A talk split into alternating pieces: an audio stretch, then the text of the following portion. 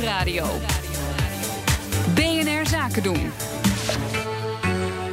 Ondernemersdesk. Hoe haal je als ondernemer het hoogste rendement uit de energietransitie? Op die vraag zoeken we iedere woensdag antwoorden in de Ondernemersdesk Energie.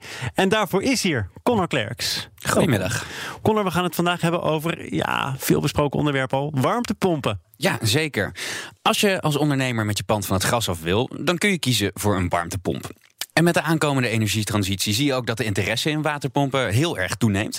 Als je kijkt naar een grafiek van de zoekpoging op Google bijvoorbeeld, zie je een gigantische piek in maart van vorig jaar. En sindsdien is die interesse eigenlijk alleen maar gegroeid. Maar het grappige is, de techniek zelf, die is helemaal niet nieuw.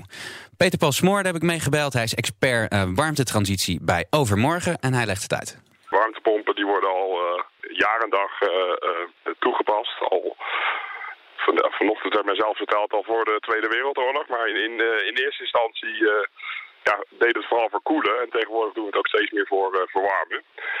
en in Nederland is de techniek eigenlijk al sinds de jaren 80 wordt die toegepast. Op grotere schaal. Maar eigenlijk is gewoon traditionele airconditioning, zoals iedereen die kent, is ook een vorm van een warmtepomp. Goed, oudere techniek, daar wordt ook al driftig naar gezocht. Maar je moet natuurlijk altijd nog wel eventjes de afweging maken. Wanneer is het nou interessant voor mijn eigen kantoorpand? Ja, precies. En dat begint bij de schaalgrootte. Heb je een heel klein pand, of heb je nou een kantoorkolos, of kun je misschien met andere bedrijven in je pand samenwerken? Het is natuurlijk heel erg be belangrijk uh, of je het zeg maar alleen doet, dus voor een klein kantoortje, of dat je het zeg maar voor misschien zelfs een heel gebied uh, doet. Want een warmtepomp maakt, kan, kan gewoon warmte en zowel koude maken. Ja, en dat kan die, uh, dat kan die alleen maar voor een gebouw doen. Maar of voor een woning. Maar we zien ook tegenwoordig warmtepomptechniek ontstaan die zelfs aan warmtenetten warmte kunnen leveren. Dus ja, hoe grotere schaal, hoe vaak, hoe goedkoper de elektriciteit. Dus dat kan uh, heel veel voordelen hebben. We gaan even vol op de warmtepomp, want er zijn meerdere manieren om van het gas af te gaan. Waarom dan nu de waterpomp? Nou, het is uh, voor kantoren gewoon best wel goed geschikt. Omdat je op kantoor vaak zowel warmte nodig hebt in de winter als uh, verkoeling.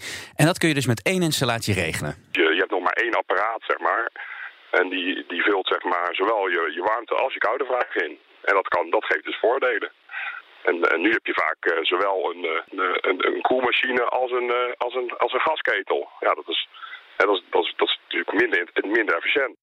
Zo'n warmtepomp die heeft een warmtebron nodig en daarvoor kun je uit verschillende dingen kiezen.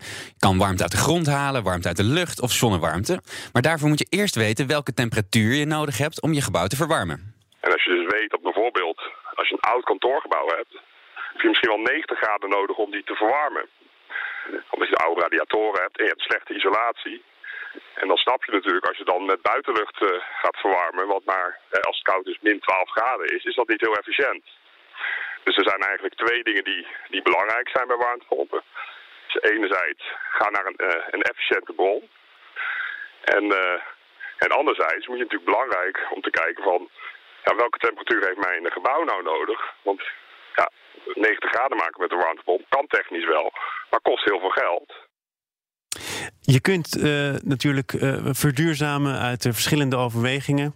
Bijvoorbeeld omdat je het belangrijk vindt. Hè? Idealistische overwegingen. Maria staat hier niet voor niks. Maar het kan ook gaan over de keiharde pegels, overigens. Maria combineert dat natuurlijk ook. Maar goed. Zeker.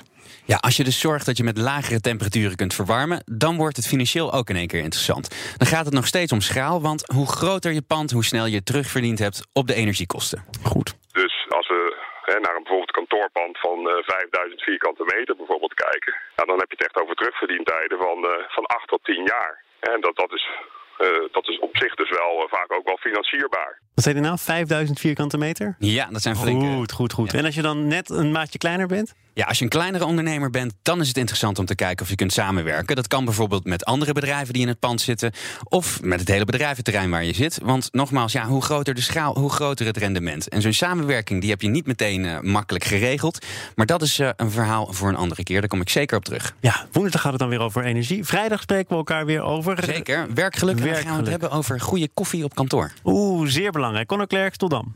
De Ondernemersdesk Energie wordt mede mogelijk gemaakt door Enpuls. Enpuls, baanbrekende ideeën voor de energietransitie.